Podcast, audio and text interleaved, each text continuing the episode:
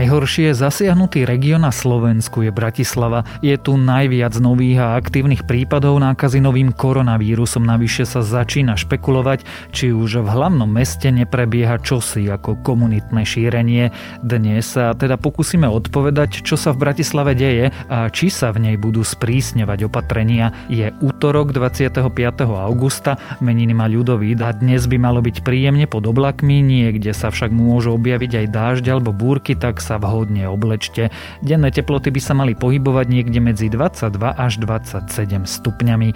Počúvate Dobré ráno, denný podcast denníka Sme s Tomášom Prokopčákom a pripomíname dnešnú akciu k stému výročiu volebného práva žien na primaciálnom námestí v Bratislave o 5. hodine po obede. Vystupí Jana Kiršner, moderuje naša Zuzana Kovačič-Hanzelová a na mieste budeme strážiť rozostupy a rozdávať rúška. Vstup je voľný. Dlhodobo najlepší spravodajský podcast vám prináša JNT Banka s dlhodobo najvyšším úrokom na termínovanom vklade. 1,4% ročne na dvojročnom vklade. JNT Banka. Expert na investície.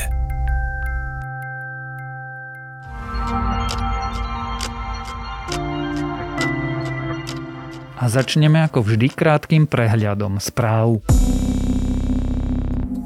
Bývalá štátna tajomníčka rezortu spravodlivosti Monika Jankovská aj súdkyňa Denisa Cviková ostávajú vo väzbe. Informoval o tom najvyšší súd, zmenil tak rozhodnutie špecializovaného trestného súdu, ktorý Cvikovú chcel z väzby prepustiť.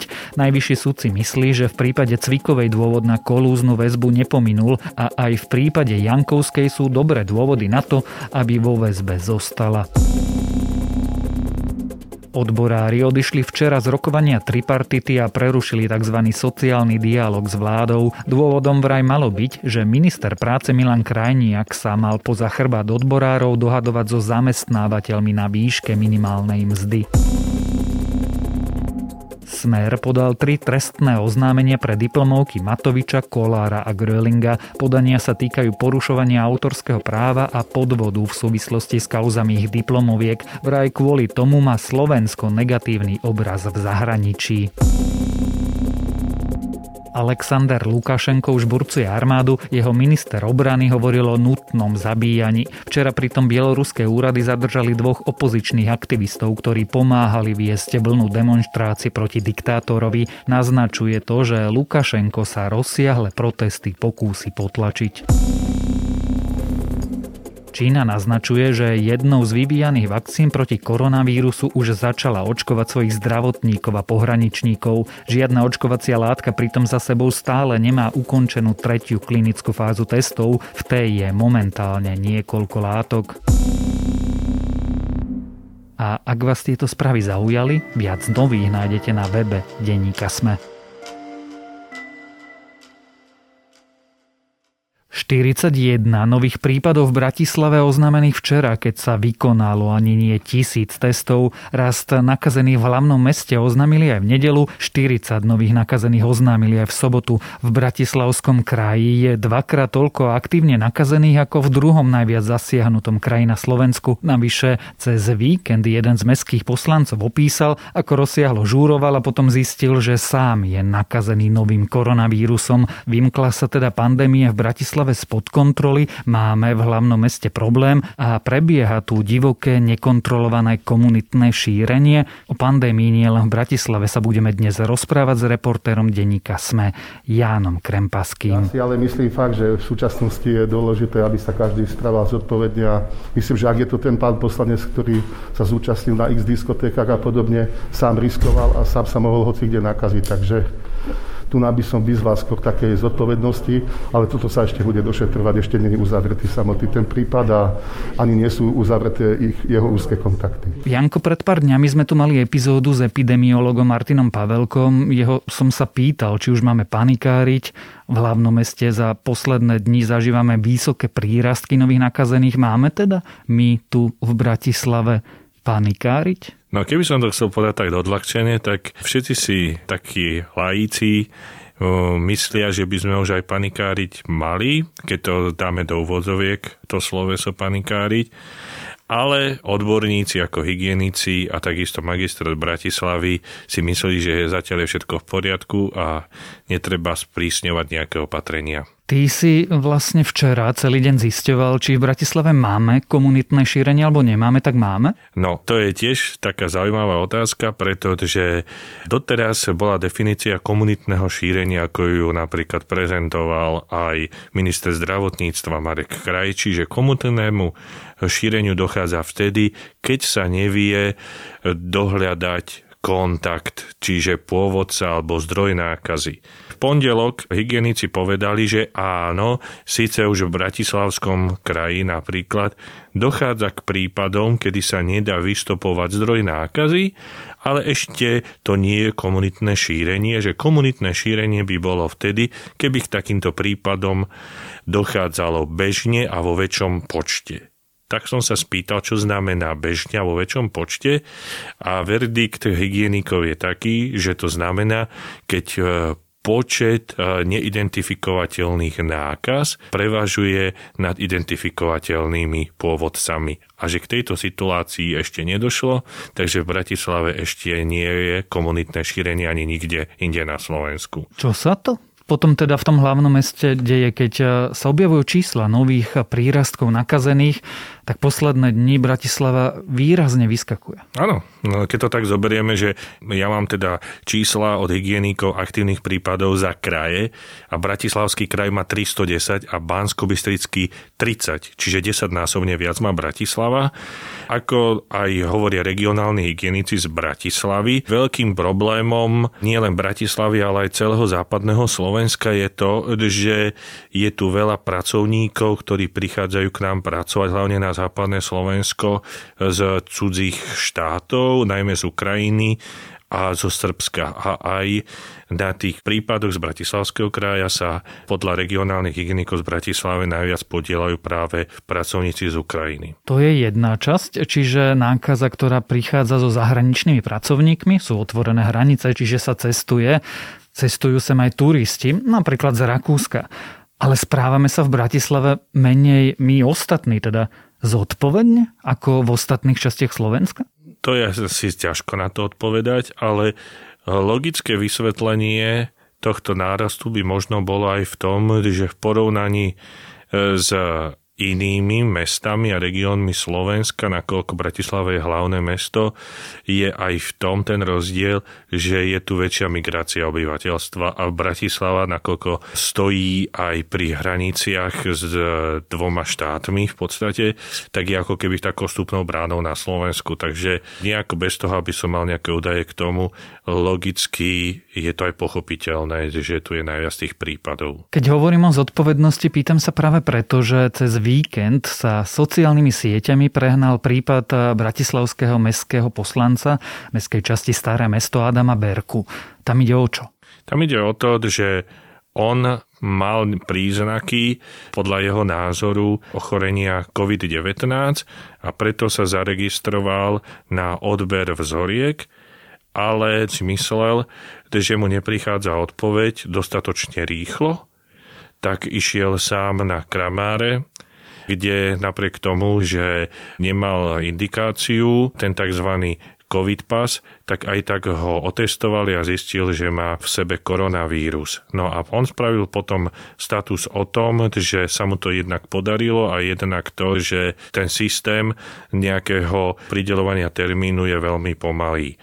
No táto jeho aktivita mala za, ako reakciu, pretože to prebrali aj mnohé médiá, výsledok taký, že v pondelok na Kramaroch to odberové miesto skolabovalo.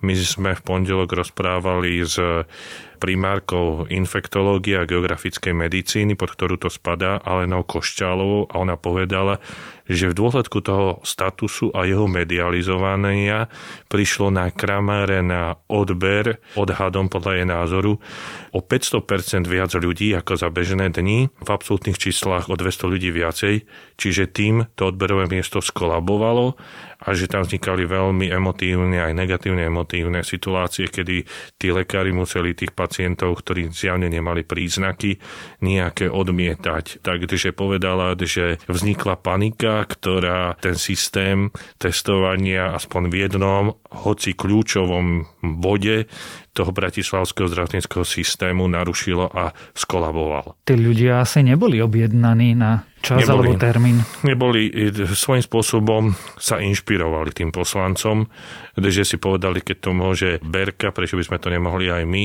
len bola to asi nejaká ako by sme povedali, že snehová gula, nabelenie snehovej gule, ale proste ten systém to neuniesol. Hoci v celom Bratislavskom kraji je 8 odberových miest, všetko sa to sústredilo na e, tie kramáre a tým pádom to prasklo lebo prezradil takú vec, ktorá nebola verejne známa dovtedy, že tam na tom odberovom meste zoberú aj človeka, ktorý nemá indikáciu na to, alebo eventuálne, keď to poviem tak na tvrdovku, môže povedať, že má príznaky a v skutočnosti ich nemá, ho otestujú. Takže je tam aj veľký priestor na špekuláciu. To od toho poslanca asi nebolo úplne zodpovedné, rovnako ako od neho asi nebolo úplne zodpovedné, ako to teda on sám opisoval opisoval, že žúroval, chodil do rôznych bárov a krčiem. To je čo za nápad počas pandémie takto tráviť čas? Na to by najlepšie vedel odpovedať náš kolega Roman Cupri, ktorý s ním robil rozhovor, ale na tieto dve otázky e, mi dal sprostredkovanú odpoveď a ten poslanec to vysvetľuje tým, že doteraz žil vo vedomí, že sa dá nakaziť len od ľudí, ktorí prichádzajú zo zahraničia, ale že bratislavčania medzi sebou sa nenakazujú. Veď si to pustíme, takto reagoval mestský poslanec Adam Berka v rozhovore s našim kolegom Romanom Cuprikom. Či je zodpovedné, keď niekoľko dní po sebe navštevujete, alebo povedzme, že 2-3 týždne, veľmi často, veľmi husto zaúdnené miesta, či je to v tomto období proste zodpovedné, že... No, ja som to vnímal tak, ako to vnímal vlastne každý iný človek. Stretol som sa s kritikou takou, že, že je to proste vrcholne nezodpovedné správanie ísť, ísť do mesta medzi ľudí. Ja neviem, e, jednoducho, keď v tom, mest, to mesto je plné tých ľudí, mladých, starých, dospelých, ja nevidím dôvod, e, aby jednoducho, keď, keď sú diskotéky povolené, keď sú povolené bary, keď sú tam jednoducho tie pravidlá sú jasne definované, tak predpokladám, že niekto zvážil, že to riziko nie je, respektíve to riziko je také, že je, že je minimálne. A a aj na základe tých, tých čísel, ktoré akože Slovensko malo. To, že či tie čísla sú re, reálne, to neviem povedať, ale ja som to považoval za zodpovedné, lebo jednoducho ako, akokoľvek hlúpo to vyznie, ale tak, že správam sa tak, ako sa správa väčšina. Viem, že napríklad, že ja som mestským poslancom, mal by som ísť príkladom, ale nemyslím si, že keď som zdravý človek, nemám žiadne príznaky choroby a je leto a je teplo, tak by som mal sedieť doma. Podľa mňa je prirodzené, že pokiaľ je to povolené a, a nie je tam s tým problém, tak idem na kúpalisko tak, ako ide každý iný na kúpalisko. Ja sa opýtam z mosta do prosta úplne jednoducho. Nemal by Adam Berka odstúpiť a vzdať sa mandátu poslanca? Ťažko povedať, no, no tak vyvolať uh, takú paniku, že skolabuje kľúčové miesto nie len v Bratislave, ale na Slovensku, tak je dosť na pováženie a na spýtovanie si svedomia. On je z toho týmu Valov, čo je primátor Bratislavy a že ho za to skritizovali, že jednak to mal ten status predtým, ako uverejnil s nimi prediskutovať a že mal troška zvoliť, keby som povedal to tak moralistickejšie, že pokornejší štýl tej komunikácie. Zaujímavá vec na tom celom a tým sme vlastne dnešnú epizódu začali, je, že máme problém zistiť, odkiaľ sa ten človek nakazil. Ty si tiež hovoril, že Matúš Valo ho kritizoval za jeho spôsob komunikácie toho celého. Matúš Valo je primátor hlavného mesta. Chystá sa Bratislava sprísňovať protipandemické opatrenia? No, a to je najväčšie prekvapenie nechcem to dávať do humornej polohy, ospravedlňujem sa, ale e, napriek tomu, že to tu takto rastie a my laici si myslíme, že už by sa niečo malo aj začať robiť, a dokonca to povedala aj primárka tej kliniky infektológie, pani Koščálova, ktorú som spomínal, že už je čas nad vážnym sa zamyslením nad tým, aby sme strisnili opatrenia. Jednak regionálni hygienici z Bratislavy, ktorí to majú v kompetencii, jednak magistrát, rozprávajú, že zatiaľ je všetko v poriadku a že sme sa nedostali do, na úroveň, aby sa tieto opatrenia sprísňovali, hoci v nasledujúcich dňoch, že sa veci môžu zmeniť. A bratislavský magistrát stále hovorí, že farba, ktorá svietí na COVID semafore hlavného mesta je stále zelená. Takže a zdá sa, že ako keby sa nič nedialo po pohľadu. všetkom, keď ich mestský poslanec pobehuje a podobní ľudia mestom a žúrujú, ako by sa nechumelili. Vyzerá to veľmi ako paródia na boj s koronavírusom, ale zdá sa podľa tých vyjadrení, že zatiaľ je to takto. Dnes by mala zasadať veľká pandemická komisia štátu.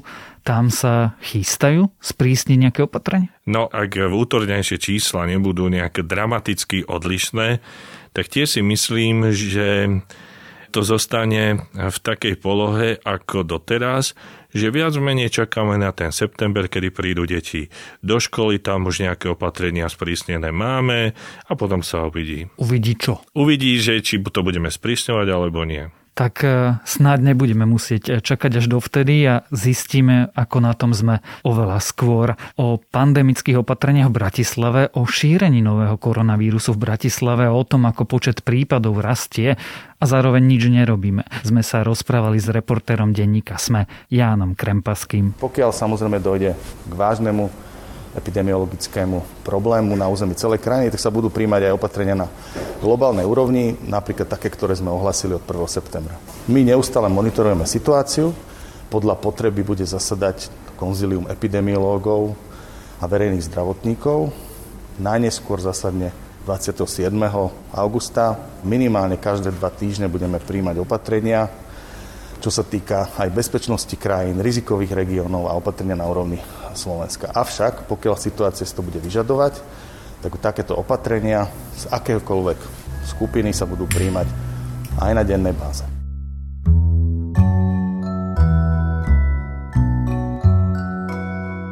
Moje dnešné odporúčanie je sadnúť si k dobrej knihe. Ja viem, pre každého je dobrá kniha niečo iné, takže vám dnes nepoviem, k akej by ste si mali sadnúť vy.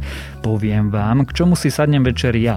Bude to klasická zbierka fantastických poviedok ilustrovaný muž od Reja Bradburyho a vy si oddychnite pri čom si, čo máte radi. Prípadne sa s nami o vaše obľúbené knihy podielte a napíšte nám ich napríklad do podcastového klubu Denníka Sme na Facebooku.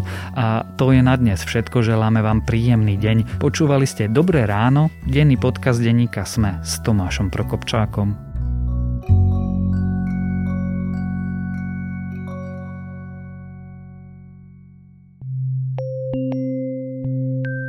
Dlhodobo najlepší spravodajský podcast vám prináša JNT banka s dlhodobo najvyšším úrokom na termínovanom vklade.